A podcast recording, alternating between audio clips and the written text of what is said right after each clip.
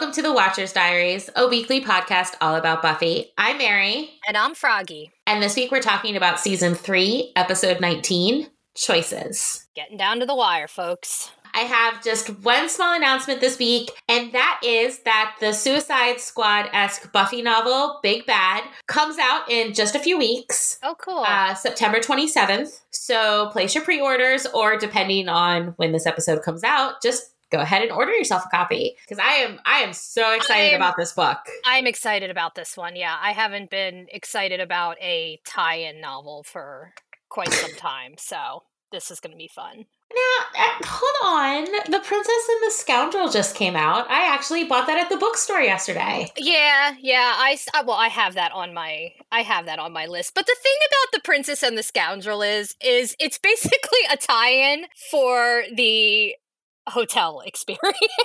yeah, don't think that when I'm reading that, I'm not going to be like reading passages aloud to Panda and being like, this is why I should be allowed to go live in Star Wars. I know. It's, but you know what? Everybody, everybody that I know that has read it, they're like, it's ridiculous. You know that it's supposed to be a tie-in for the hotel, but it's still a lot of fun. And I freaking want Leia's wedding gown. Oh, it's so beautiful. So beautiful. It's it's so it's so good. Like it's just it's beautiful. I love it. And that color green, that shade of green is so perfect. Oh, and that and the yeah the artwork the artwork of her in that gown and just seeing her looking like she did on endor. Ah uh, so pretty. Oh, i love it. I love it. And so many people are mad because because courtship of princess leia is erased. So I mean, I do have I do have issues with that. Uh, to take us on a little bit of a tangent, we're we're we're becoming a Star Wars podcast for a second here.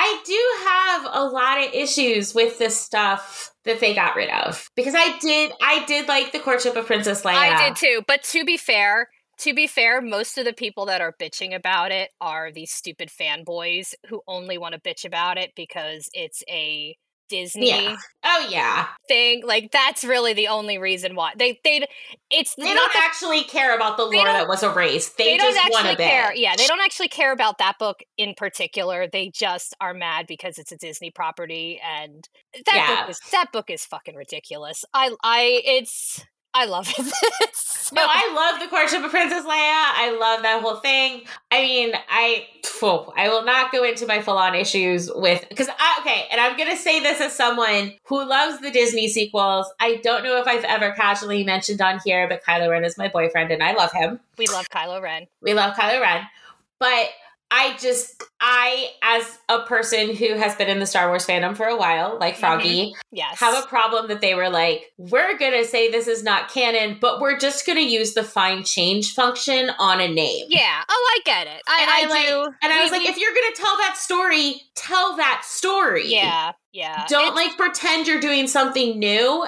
and then bastardize that story. Yeah, I get it. Like, that's my only issue. We, Other than that, I love the sequels. I love Poe. I love Finn. I love the introduction of these new characters. But I'm just it, it it's a little cheap that they yeah. just basically told a watered down version of the story that was oh, already yeah. there. Yeah, but we do love that's, Kylo Ren and his his cheesiness. Oh, my space trash. yes. Yeah. Okay. Okay. So that's Buffy podcast. See, maybe maybe if we ever like if we in you know in a few years when we finish this, maybe we will do our plan to do a Star Wars rewatch. Yes. Yes. Cuz again, Mary Mary was at my house for for a weekend and we as a lot of times we do when it's just the two of us we end up watching either marvel related or star wars related well we decided that we were gonna go through the Star Wars movies. And as we're going through, we are cracking ourselves up. But the question is, are we actually funny? Yeah, we don't know. Do uh, will other people think we're funny or is it just the two of us? I think we're I mean, we're hilarious. We're hilarious, especially my song I made about R2D2. Uh-huh. All right, to get us back on track. oh, so when we did uh, Sins of the Father, I had put up some social media posts and I had posed one that was like, you know, we talked a lot about Giles's dad. Mm-hmm. Like, who would people, like, who would you have liked to have seen cast Mm-hmm. as Giles's father. Someone said Tom Baker. Oh my god, yes. So I was like, all right, done, sold. Tom That Baker is- would have been fantastic. Yes. That's that's good. Yeah. Yeah. Yeah, so Yeah, I, I- I, love I- that. I didn't have a chance. I didn't have a chance to sit down and rack my brain because with that type of casting, it's not just us like casting funny things for for our purposes. Like my brain, I actually had to go back to would have to go back to the 90s. I'd have to go back to British, British. actors who were older in the 90s who could theoretically be Anthony Head's father. So, So I automatically went to um why can't I think of his name? He's always the bad guy. He was the bad guy in Lord of the Rings. oh, Christopher Lee. Yes. Yes. Okay. Especially yes. with him also being a vampire. Yes, yes, yes, yes, yes, yes. That's who that's who my Yeah. mind automatically went to. I you know what? I love Tom Baker. He might be just a little too soft and squishy for the purposes. So, yeah, Christopher Lee, that's a good one. Or even even Captain Von Trapp. Oh yeah, he would have been good too. Yeah, A lot of good choices. 90s Yeah. were a good time for actors. Yeah. See, we see this is what need what we need to do. This we do our best work when we're spitballing off of each other. This is true. All right, but let, let's get into this episode. Let's back yeah, we have we have a road to travel.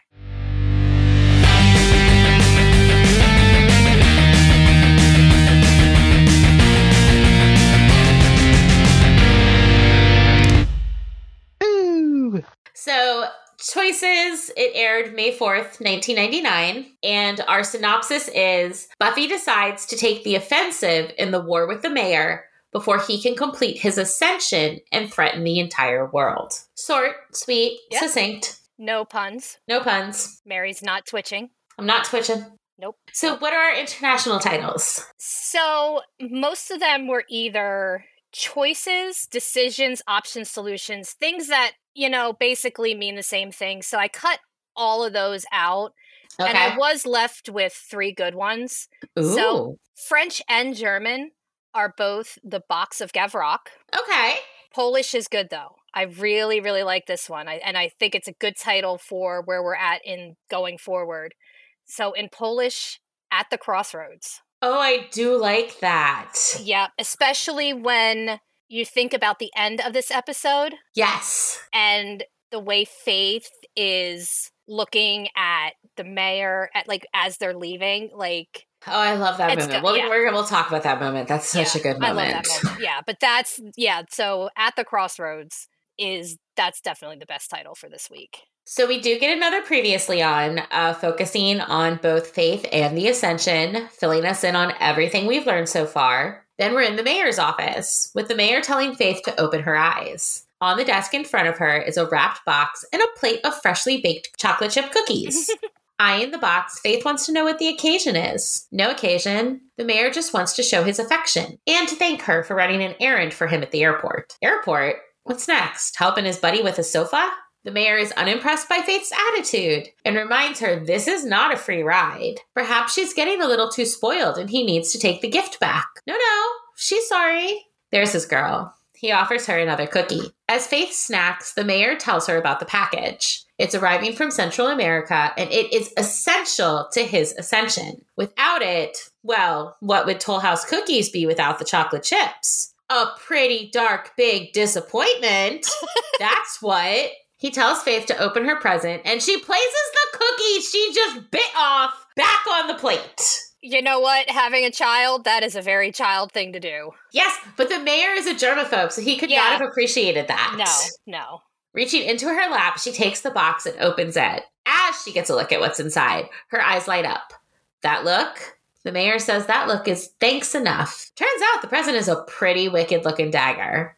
Very shiny. It's a very pretty knife. It, it's very pretty. Faith calls it a thing of beauty, and the mayor tells her it cost a pretty penny. Coming around to put saran wrap over the cookies, because of course he keeps saran wrap in his desk, he tells her to take care of it and not put anyone's eye out. Not until he tells her. Any particular eyes he has in mind? On that, we go to Buffy and Angel, who are battling vampires together in the cemetery. I guess their break is over as Buffy calls Angel honey while apologizing to him for accidentally launching one of the vampires into him. I do like this moment where it's very domestic in the middle Yes. of a battle. I it's do a very, love that. It's a very like you you gotta love. This is something I know we both love. Battle couples. Yes, yes. you know and and when you have like if you have like a couple that are together talking about what they're going to make for dinner that night while they're in the middle of the fight i love domest- domesticity in the middle of a fight Yes. If people like battle couples, uh, my biggest recommendation is always the Black Canary Green Arrow series because that is like them talking about laundry while beating up bad guys. Oh, it's yeah. fantastic. Yep. They dust the vamps, and Angel suggests another sweep. Something Buffy is down for, but doesn't seem too enthusiastic about. She too tired? No. She just. Does he ever get the feeling they're in a rut?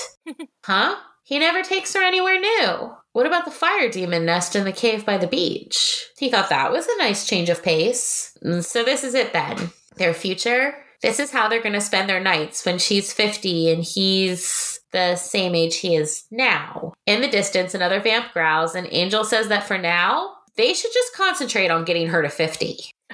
She likes that plan. So I do want to talk about this. I do want to talk about the tragedy of the Buffy Angel, Buffy Spike, and really any mortal immortal relationship. But the mayor's also going to have some thoughts on this later. oh yeah So we'll save it for the end of the episode. yeah i i do love when the mayor brings that up at the end Credits. Still awesome. We return from the credits to the Summers kitchen and Buffy doing homework. As she's studying, Joyce comes in carrying a letter. When was Buffy going to tell her? Assuming that her mom is asking about the earrings she borrowed, Buffy begins to take them off, saying she didn't even think her mom would miss them. But it's not that. Joyce is talking about the fact Buffy got into Northwestern University. So I looked this up. Northwestern's acceptance rate is only about 9% oh okay putting Buffy among the elite. But then she did have excellent SAT scores. yes yeah good for Bu- good for buffy see that's what i like you know that and buffy really brought herself back Joyce is beyond proud of Buffy and says so multiple times. Sure, Northwestern isn't cheap, but they can make it work if her dad pitches in. And it's not like Northwestern is her only option.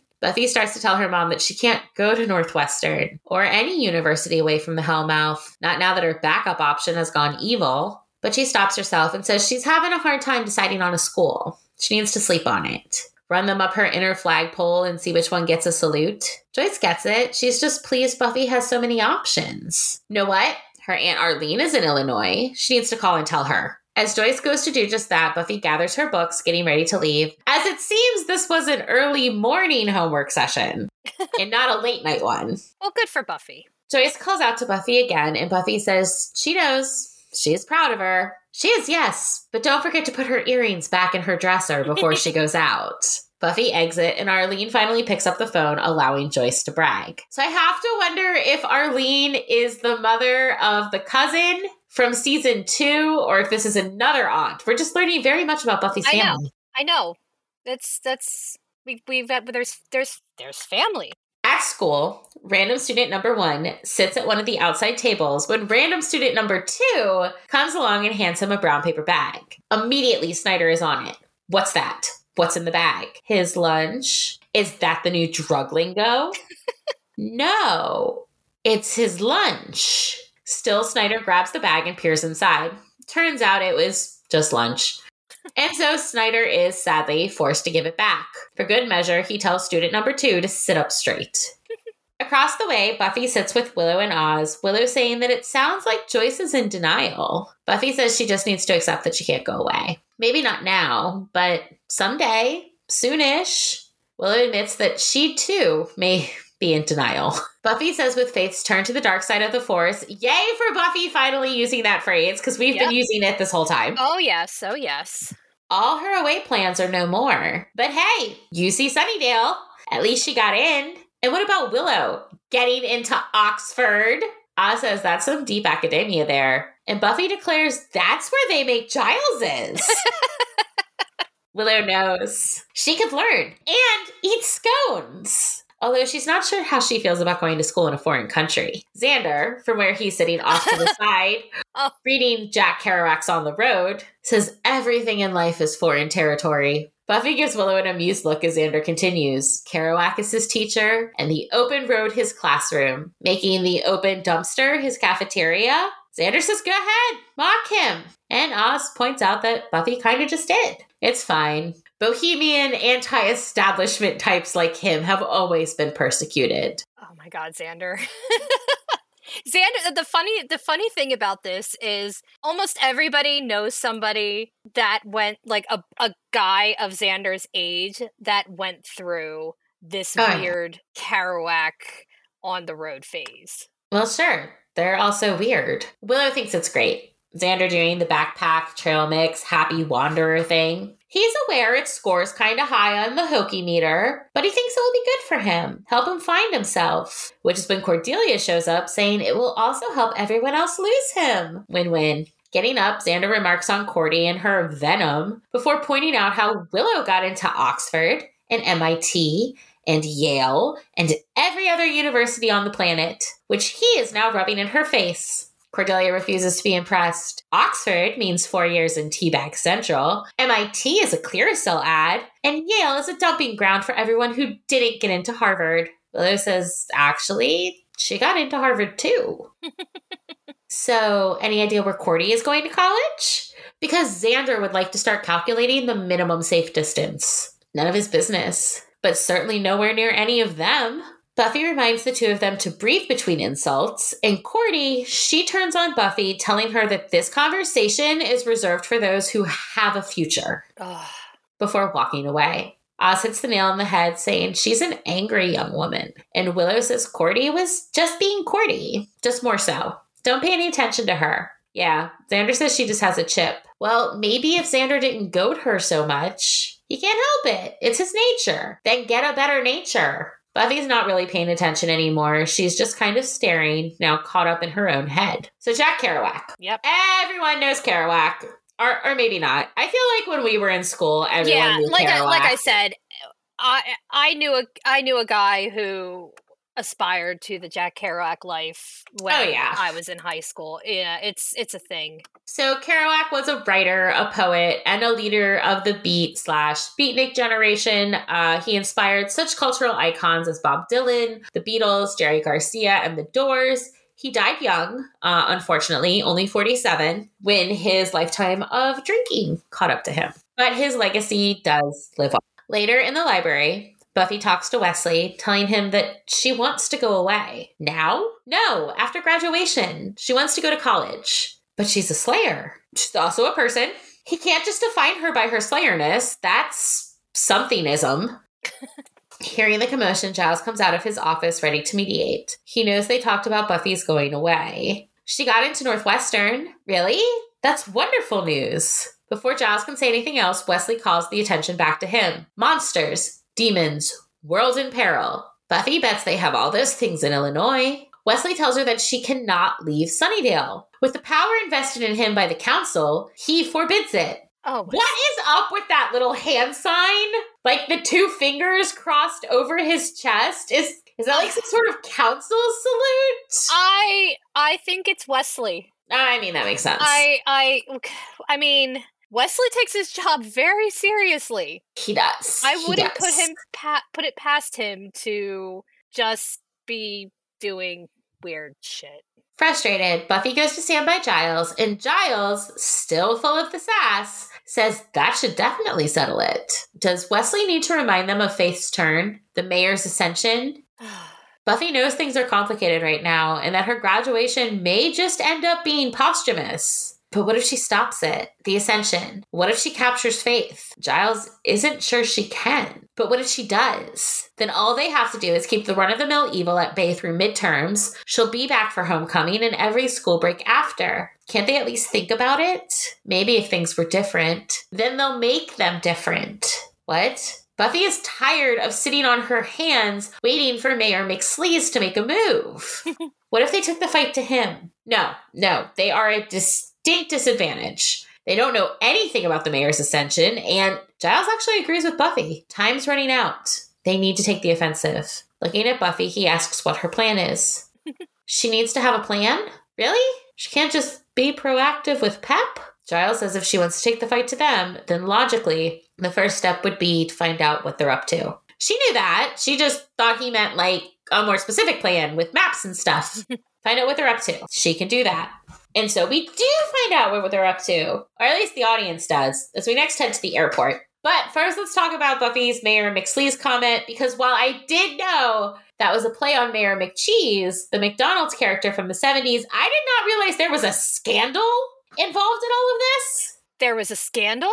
Oh, yes, a scandalo. Oh. Um, so Mayor McCheese was part of the McDonald Land group of characters. hmm And these were heavily inspired by the land of H.R. Pufnstuf. Yes. A little too inspired. Oh. Because the creators of HR Pufnstuf actually sued McDonald's and won. Oh, wow. Uh, the result being a payout and the retirement of some characters like Mayor McCheese, which is why you don't see a lot of the Ronald McDonald characters anymore. Oh, wow. Yeah, I had no idea. I just figured that we moved past the weird characters. No, no, it was there's a whole lawsuit, very weird scandal. I mean, yeah, I don't know. There's there's something funny between McDonald's and H and R HR Puffin stuff. Right? Anyway, the airport. A small charter plane lands on the runway and a man disembarks. A man with what looks like a snake tattoo on his face. He heads towards the waiting limo, a vampire standing just outside. The mayor in there? No, but the vamp will take him to him. He opens the door, but the man kicks it shut. He was told the mayor would be here in person to give him the money. So now the price just went up. He doesn't like surprises, which is a shame because I bet the arrow that goes through his heart is a huge surprise. I would say so. And Faith says as much as the camera pans up to where she's atop a shipping container holding a bow. Jumping down, she approaches the limo, and the vamps, who seems oddly surprised she killed the guy. I'll just say the mayor's influence is apparent in Faith, who is wearing a lovely little lilac colored shirt. I love her look jacket. I know. Yeah, she looks ha- so cute. And like the little lace at the the lace at the bottom of it, and Yeah. yeah, I like definitely think it's something the mayor bought her, especially because we'll see in like an episode or two he buys her the dress. Mhm. I think this is definitely the mayor wanting his girl to dress a little nicer. Yes, but he's not completely. You know, he's he's he's let he's wants her to dress nicer, but it's still in her style. He's not trying to Not trying to change her. not trying to change her. He likes he likes Faith the way she is. Faith tells the vampire to get the cuffs open because, of course, this man had the box he was carrying handcuffed to him. Turns out the vamp can't find the key. Not a problem. Faith pulls out her new dagger. That won't cut through steel. No, but it will cut through bone. Some of the vamps are idiots. They really are. Like, They're they're not the brightest They're crowns in the box. yeah, yeah. I mean, they're they're getting. I think they're getting stupider and stupider.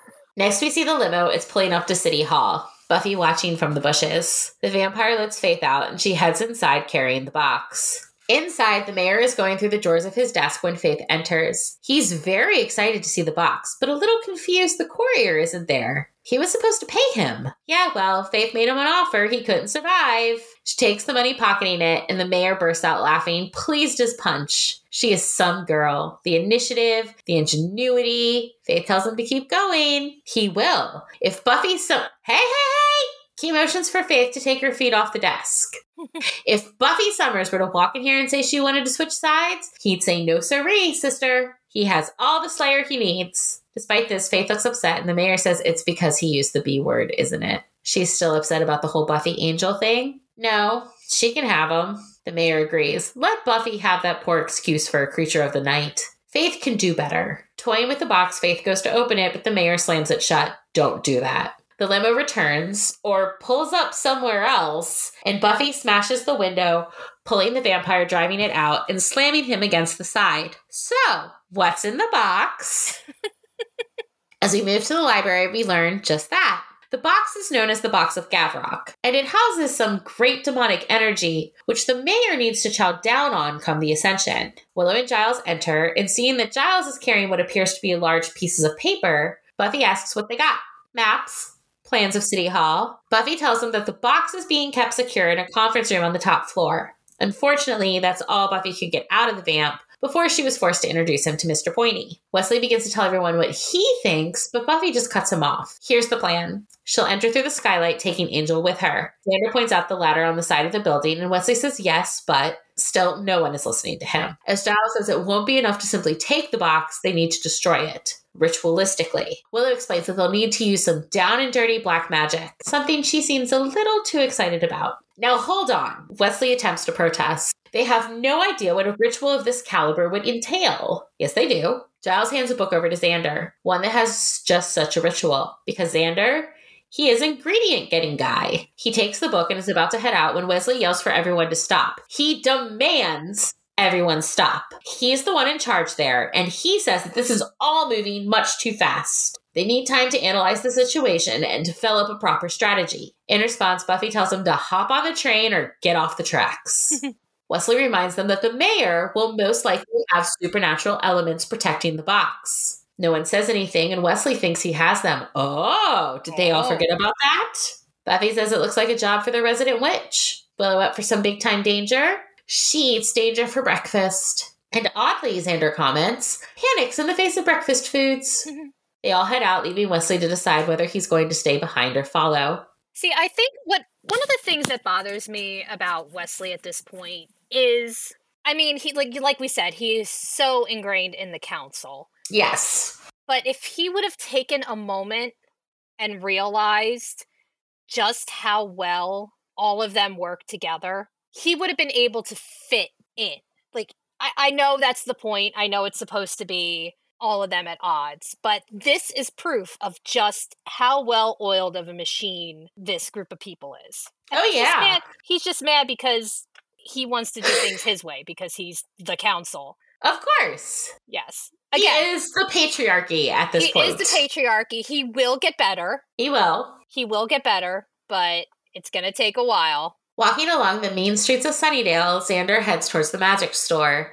As he does so, he passes a dress shop and sees Cordy inside, looking at a long, sparkly gown, presumably something she would be considering wearing to prom. Seeing his chance to maybe get ahead in their little banter game, he heads inside. He has a theory. Her comments earlier sour grapes. She didn't get into any schools, did she? The grades were there, but oh, if it wasn't for that pesky interview. 10 minutes with her, and the school officials decided they had already met their mean spirited, superficial princess quotas. Cordelia stands there listening before telling him that once again, the gold medal in being wrong event goes to Xander, I'm as stupid as I look, Harris. Handing him a stack of envelopes, she tells him to read them and weep. USC, Colorado State, Duke, and Columbia. Wow, those are great colleges. He's guessing they must have seen a different side of her father's money. Cordelia tells him to go away. And Xander, not realizing he just hit a very sensitive button, says sure, because he has to go back to helping save some lives. But please, carry on. He knows she has important accessorizing to do. He leaves, and Cordelia looks more than a little upset by the whole thing. Arriving at City Hall in a black van, which, where did they get the van? Don't ask questions. Okay. Anyway, arriving at City Hall, Buffy, Willow, and Angel jump out while Giles and Wesley remain in the van. Giles tells them that if they run into any trouble, he and Wesley will cause a diversion. Wesley tells them to synchronize their watches, but no one is wearing any watches. Willow suggests they could just count. Giles tells them to be careful as they start to head inside. He then offers Wesley some of the tea he brought. Back in the library, Oz and Xander get everything ready for the ritual thanks to a helpful diagram Willow drew. I love that she drew the diagram like right down to the two of them, and stick figure Oz is holding a little guitar. Oh yeah, yeah. It's it's very cute. On the roof, Angel opens the skylight, conveniently located directly over the box. Of course, everything in this series is conveniently located. Buffy hands Willow a spellbook along with some ingredients, and she magically dissolves the force field surrounding the box. Now that she's done her part, Buffy tells her to get gone, and Willow does just that. Angel then lowers Buffy into the room through the skylight. She goes into the whole Mission Impossible pose and picks up the box, which sets off an alarm. Angel tries to pull her back, but the pulley he's using gets stuck. Not good. As soon, two vampires are busting in. Buffy doesn't suppose they'd want to help her down, would they? Angel jumps down to help, taking the box and slamming it into one of the vampires as Buffy frees herself. A quite lengthy fight sequence commences. Like, it felt just a few seconds longer than it needed to be. Yeah, yeah, there was a little there was a little much. And after overturning the conference table onto the vamps, Buffy and Angel take off running, box in hand. The vamps are quick to follow, though, and chase them through the halls. As they get outside, Buffy and Angel hide in the bushes while the vamps get distracted by Giles, Wesley, and the van. Giles, I think, leaning out the window and like yelling "ha ha" at them. I had to, I, I had to watch that part like three times. I was dying. Yeah. Anyway, eventually the mayor comes to see the damage done in the conference room, and he is quite unhappy. He just had that conference room redecorated at the taxpayer's expense. And oh, yeah, he slams the chair against the wall. They have his box. They do, yeah. But look at what they got. Faith comes around the corner holding Willow at knife point. In the library, Buffy is also quite unhappy. How did they how did this happen? Giles says that he and Wesley assumed Willow had stayed with Buffy, and Angel theorizes they grabbed her as soon as she hit the ground. He apologizes, and Buffy says it's no one's fault. They just need to figure out a way to get her back. Turning to Oz, Buffy promises that they'll do just that. Xander suggests they go back, full on assault, and Giles says that will only get Willow killed. Wesley thinks it's bold of them to assume they haven't killed Willow already. No, Buffy knows they haven't. Faith and the mayor know what Willow means to them. She's too valuable, at least as long as they have the box. They offer a trade. Wesley says they can't, but Buffy says it's the safest option, the only way. And Giles, he agrees. So they call the mayor and arrange a meeting. Wesley reminds her that the box must be destroyed. And Xander, he says he needs a volunteer to hit Wesley. Wesley tells Giles that he knows he's right about this, but Buffy just suggests he duck and cover, which is when Wesley reaches his boiling point. They need to listen to him. The box is vital to the mayor's ascension. They destroy it, and hundreds, if not thousands, of lives are saved. He knows they care about Willow, but they need to find another way. Buffy tells them there is no other way. Is he even made up of human parts? Wesley Camps believes they would sacrifice the town and the people in it for the conversation dissolves into a full blown argument, everyone yelling over one another until Oz, Oz, who has been silent this whole time, gets up and smashes the bowl needed for the ritual. Giving him a look, Buffy turns to Giles. Make the call. Good for Oz. I, I just, oh, I, I love that. That moment was amazing. Like, I forgot about that moment. And, like, when that happened, I was just like, yes. Yeah, I, that again, yeah, I forgot that he did that. And it, it's it's it's such a good moment because here he is sitting there listening to arguing over his girlfriend you know and you have wesley wesley the only one who wants to get his girlfriend killed. Yeah. And he just gets up and and it's such a very casual oz thing and it makes it scarier. Yeah. Back at city hall willow is locked in a file room.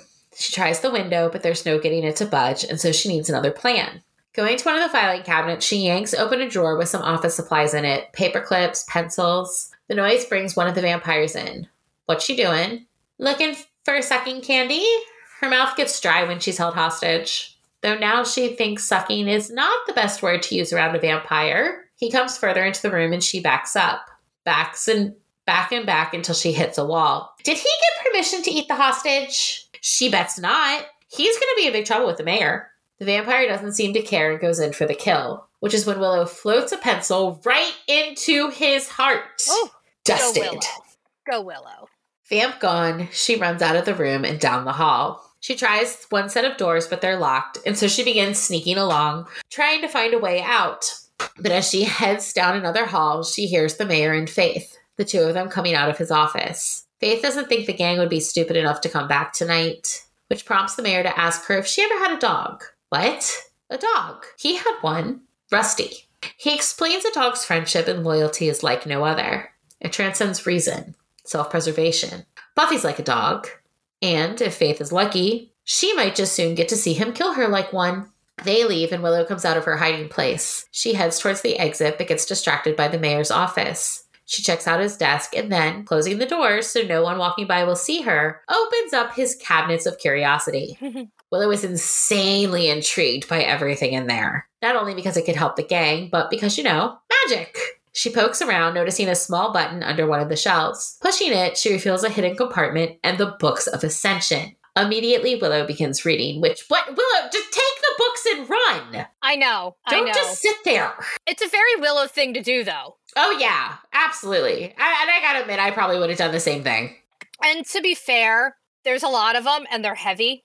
This is also true. So might as well go through them as quickly as possible, which you'll see that, you know, what she ends up doing. Yes. But sit there she does, time moving ahead as we soon see she has several volumes scattered around her. And she's so into what she's reading that she doesn't even hear Faith come in. Check out the bookworm. Approaching Willow, Faith says that anyone with half a brain, anyone who had even the smallest idea of what was about to happen to her, would be clawing their way out of there. But not Willow. She seems to be unable to stop Nancy Drew, which is bad because now she knows too much, and that that usually leads to killing. Willow jumps up. Wait, she wants to talk to her. Okay, sure. Give her the speech again. Tell her how they're all still her friends, how they want to help her. It's not too late.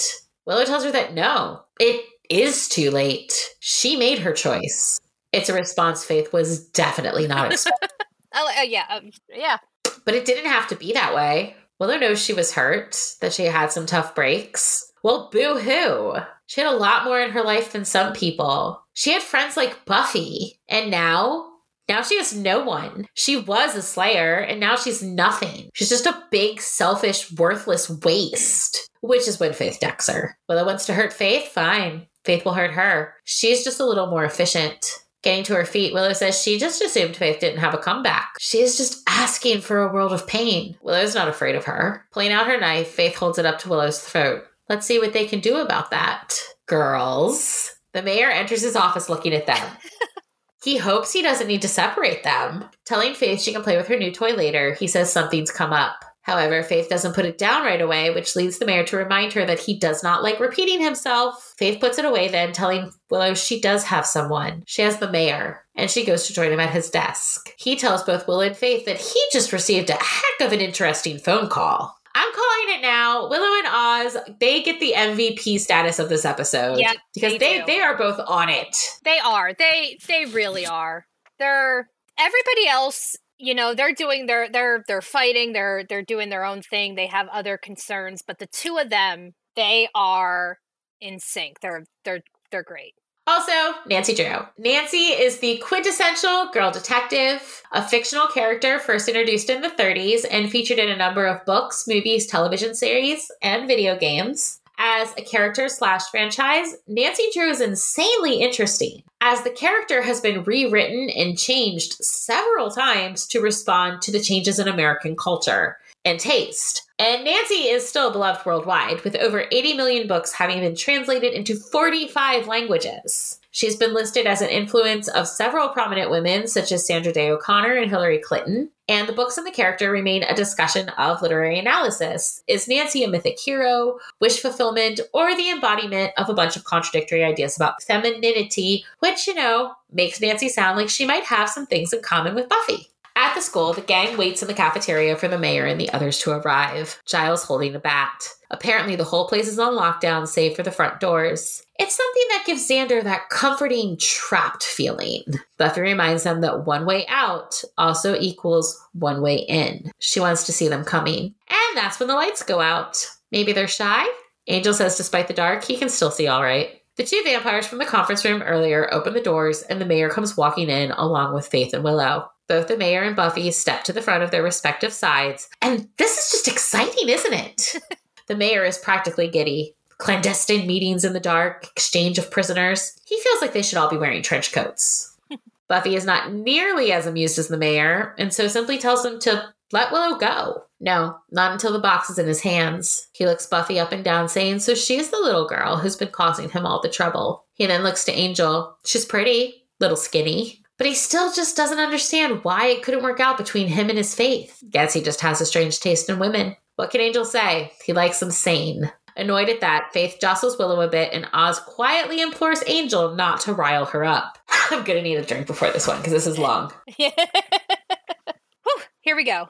The mayor wishes them all the best. He really does. But if they don't mind a bit of fatherly advice, he doesn't see much of a future for them. He doesn't see a lasting relationship. And not just because he's going to kill the both of them. They've got a bumpy road ahead. Buffy doesn't think they need to talk about this. Kids. They don't like to think about the future. They don't like to plan. But unless they want Faith to gut their friend like a sea bass, they'll give a little respect to their elders. Angel reminds the mayor that he's not his elder. He's got a lot of years on him, which is just one of the things he and Buffy are going to have to deal with. He's immortal.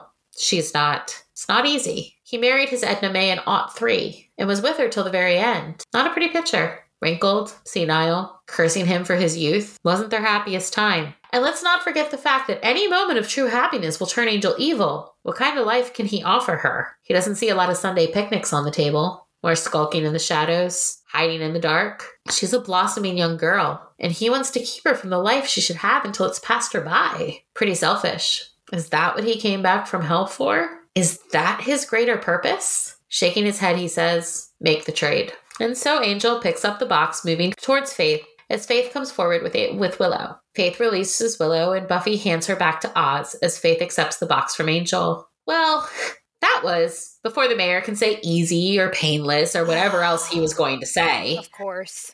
Snyder busts in with two cops. Nobody move. The mayor steps back into the shadows where he hopes he won't be noticed. And Snyder moves towards Buffy, Faith, and Angel as the cops lock the cafeteria doors. He knew they were up to something. Buffy tells him to get out of there, but he says she won't be giving him orders. He also supposes she's about to tell him that he won't find drugs in that box. He takes the box, setting it on the table, and, May- and Faith pulls her dagger ready to stab him, which is when Buffy yells, Wait, and the mayor steps forward. Principal Snyder, he thinks they have a problem. Mr. Mayor! He had no idea he was. He's terribly sorry.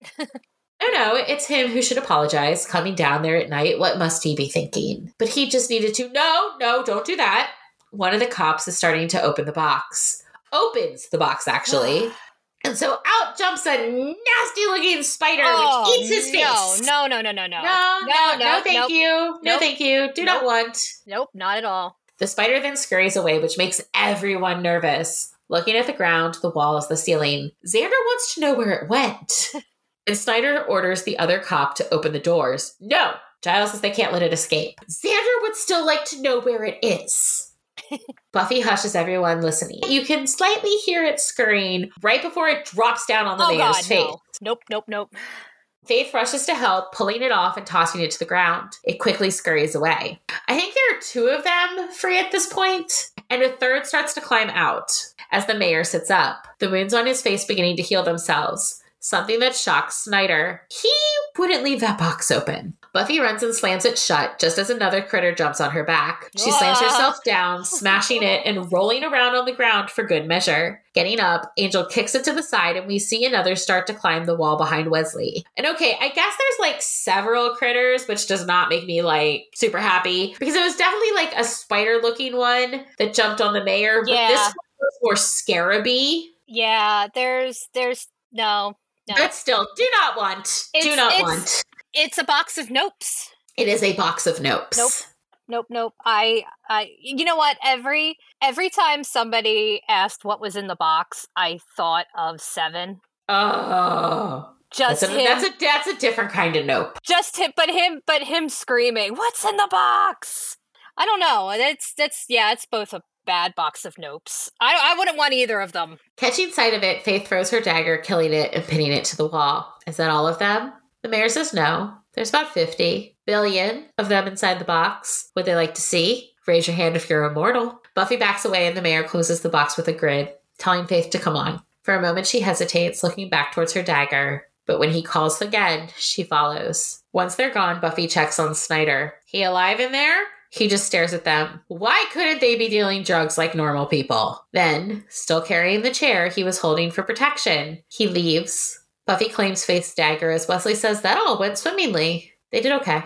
Despite two near misses, the sewers during band candy and town hall during gingerbread, this is actually the first time Buffy and the mayor meet face to face. In the library later, Willow tells Buffy about what transpired at City Hall, which Giles finds fascinating, really, but he'd like to get back to the point. Willow had her hands on the Books of Ascension, volumes 1 to 5, and is there anything she can remember that would be of use to them? Anything at all? Well, she was in a hurry, and what she did read was kind of involved. If you ask her, way overwritten. Oh, there were a few pages that looked kind of interesting, but she didn't have a chance to read them fully. Giles starts to look a bit dejected when Willow pulls them from her pocket, handing them to him. See what he can make of them? Buffy tells her it's her night for Suave. She could get captured more often. No, thank you. Wesley certainly hopes there's something useful in those pages, as the mayor now has the box of Gavrok, and they are right back where they started. It's a comment that has Buffy looking like she's about to be the volunteer Xander asked for earlier. The next morning, Buffy sits outside under a tree. Coming to join her, Willow asks if she's having deep thoughts. Deep and meaningful, as in, as then she's never getting out of there. She kept thinking she stopped the mayor, but she was kidding herself. There's always going to be something. She's Sunnydale girl, no other choice. Must be tough. Lois says here she is, able to go to any college she wants, anywhere in the country, four or five in Europe, and Buffy interrupts her saying, Please tell her she's going somewhere with this. Nope. Willow hands her a letter. She's not going anywhere. You see Sunnydale? Willow says she will be matriculating with the class of 2003. Is she serious? Willow says, Hey, isn't that where Buffy's going? Buffy tackle hugs Willow and the two fall to the grass laughing. Is she truly serious? No, wait. What is she saying? She can't. What does Buffy mean she can't? She won't let her. Uh, of the two people there, which is the boss of Willow? Buffy says there are better schools. Sunnydale's not a bad school, and she can design her own curriculum. Okay, well, then there are safer schools, safer prisons. she can't let Willow stay because of her. Willow says, Actually, this isn't about Buffy. Don't get it wrong, she's fond. But the other night, facing off with danger, being captured, things became clear. Buffy's been fighting evil here for three years. And Willow's helped some, but now they're supposed to be figuring out what they want to do with their lives. And this is what Willow wants to do fight evil, help people. She thinks it's worth doing. And she doesn't entirely believe that Buffy only does it because she has to. It's a good fight, and Willow wants in. Buffy kind of loves her. No. Besides, Willow has a shot at being a badass witch. And what better place to learn? Buffy says she feels the need for more sugar than the human body can possibly handle, and Willow, looking excited, responds, Mochas? yes, please. Standing the two head across the grass as Buffy says it's funny. Sometimes you think you know exactly what you're looking at, but it turns out to be something else entirely. Neat, huh? Sometimes it really is. Though that line seems to connect to absolutely nothing in their conversation. Yeah. uh, it is actually a very important line to the next scene. And because we're going to immediately go back to the dress shop and Cordy, who is once again admiring the sparkly dress. As she does so, a woman in a pantsuit comes down the steps and says that her break's been over for 10 minutes. She still needs to stock the shelves and sweep up the break room. Come on, let's go. Taking one last look at the dress, Cordy hangs it up and grabs a box. We end this episode at the graveyard, Angel and Buffy having a cuddle as Buffy tells him about deciding on UC Sunnydale, how she and Willow are going to go on Saturday to look at the campus, and how she's hoping her mom will let her live there because it's too far to come home every night. Is it, Buffy? Considering you walk everywhere in this town. Just, yeah, yeah, yeah. Plus, there's the whole lack of cool factor. Either way, she'll be close to Angel's place. She doesn't know what the mayor was talking about. How could he know anything about them? Well, he's evil big time. Probably doesn't even know what a lasting relationship is. The only lasting relationship he's ever had is with evil. okay, except you know he literally told you about his wife. Yeah. okay. Yeah. But I mean that's that's a very petty teenage kind of thing. Oh um, yeah, no, it totally is. Yeah. Big stupid evil guy. They'll be okay. They will. Buffy leans against Angel and he wraps his arm around her, but it's clear both of them have their doubts. The end. so let's talk about what the mayor brought up. Yeah, the whole the, the end of this the end of this episode is so heavy. The tragedy that inevitably awaits any immortal mortal pairing. Trope wise, this is what's known as a Mayfly December romance. The mortal in the relationship being known as the Mayfly due to Mayflies having an extremely short lifespan, like 24 hours. It's nothing new. We've seen it all through literature and film. However, what is kind of new and a little interesting is Buffy's approach to it. In that we never get any resolution. Because typically in situations like this, either the mortal is granted immortality, or more commonly in recent years, the immortal is made human. A prime example of this is Arwen giving up her immortality for Aragorn in Lord of the Rings, or in the Disney version of Hercules, he decides to stay on Earth to be with Megara. But we don't get that in Buffy, uh, though she does reach some sort of mythic status post season seven. And in the comics, Buffy never becomes immortal. And though there's talk of this prophecy, neither Angel nor Spike ever become human.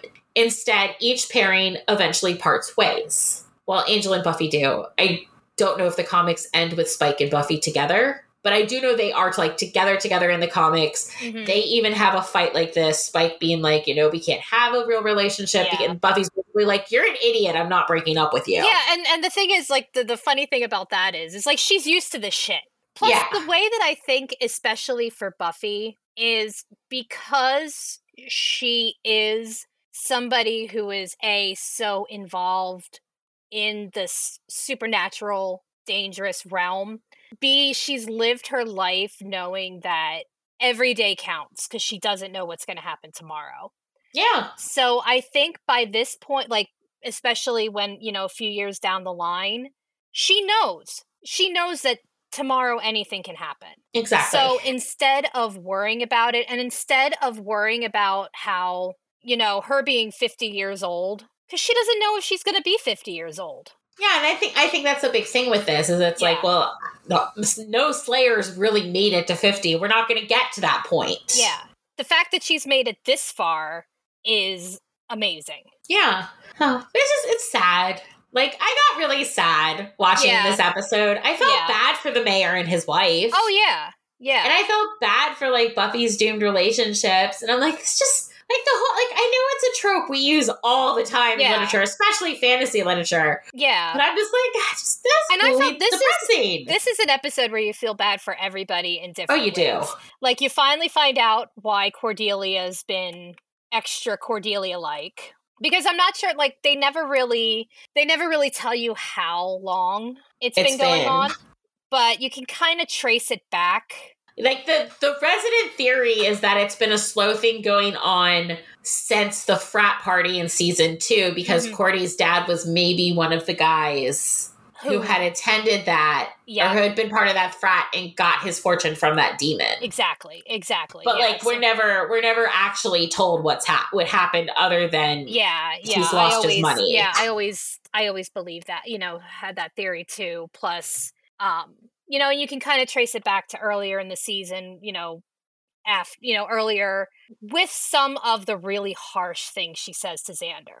oh yeah You know, you can kind of see her going back to the old Cordelia in a really, really wild way. And Oh, then, yeah. again- and then, then you're also starting to feel sorry for Faith. yeah you feel sorry for Faith feel sorry for Cordy you know you feel sorry for like Buffy and her doomed relationships Yeah. and And I love because I I love that. the only person you don't feel sorry for is Wesley No, no, I don't feel sorry for Wesley. Not we'll a- feel sorry for Wesley like on the spinoff but right now we don't feel sorry for Oh Wesley yeah, yeah. I there there will be there will be time to feel. So- See, I like I honestly like Wesley a lot more oh yeah after re like after because at this point it's like oh fucking Wesley like shut the fuck up Wesley Wesley Wesley's a roller coaster because like right now it's like fucking Wesley just shut up and then Yeah. like for a while on Angel you're like oh Wesley and then you get to the point again where you're like fucking Fucking Wesley. Wesley. But like you you kind of I kind of liked him better after like going back and watching this after knowing where he ends up on Angel yeah I'm like, okay, I'm I'm on this ride. I'm okay with you, Wesley. You still need to shut the fuck up. but yeah, I love I do love Faith's scene in the cafeteria. or she she does begin to doubt the choices Yeah. she's made Yeah. Like and and the thing is, she's reached a point where she feels she probably feels like there is no going back. no and i and i think we're gonna see we're not gonna see that so much come to a head in this season Mm-hmm. but we're definitely gonna see that come to a head next season and in her future showing up on angel while she Mhm. works through those issues before she comes back in season seven Yeah. So we are going to see everything that's going on with Faith come to a head in the seasons to come. Yeah, and I do, and that's that's also what makes Faith a compelling character. Yeah. Better than fucking Nadia. Oh, Nadia. There's no redemption for Nadia. There's no, not a single bit of redemption. Because it, it is funny, you know, because because Nadia did pull some shit that Faith pulled. Yeah. But Julie has made it clear that there is no good because I I don't want any redemption for fucking Nadia. Never. Never. Julie, we don't we don't need we don't need redemption for Nadia. No. All right. That's it for this week. Thank you all for listening. And make sure you join us next time when we Oh. take on season three, episode 20, The Prom. Three more episodes, folks. Three more. Oof. Until then, check out our various social media channels, all of which will be listed in the show notes. If you like the show and you want to let us know it, you can subscribe, rate, and review wherever you listen to your podcasts, or write to us directly at thewatchersdiary at gmail.com. Bye! Bye.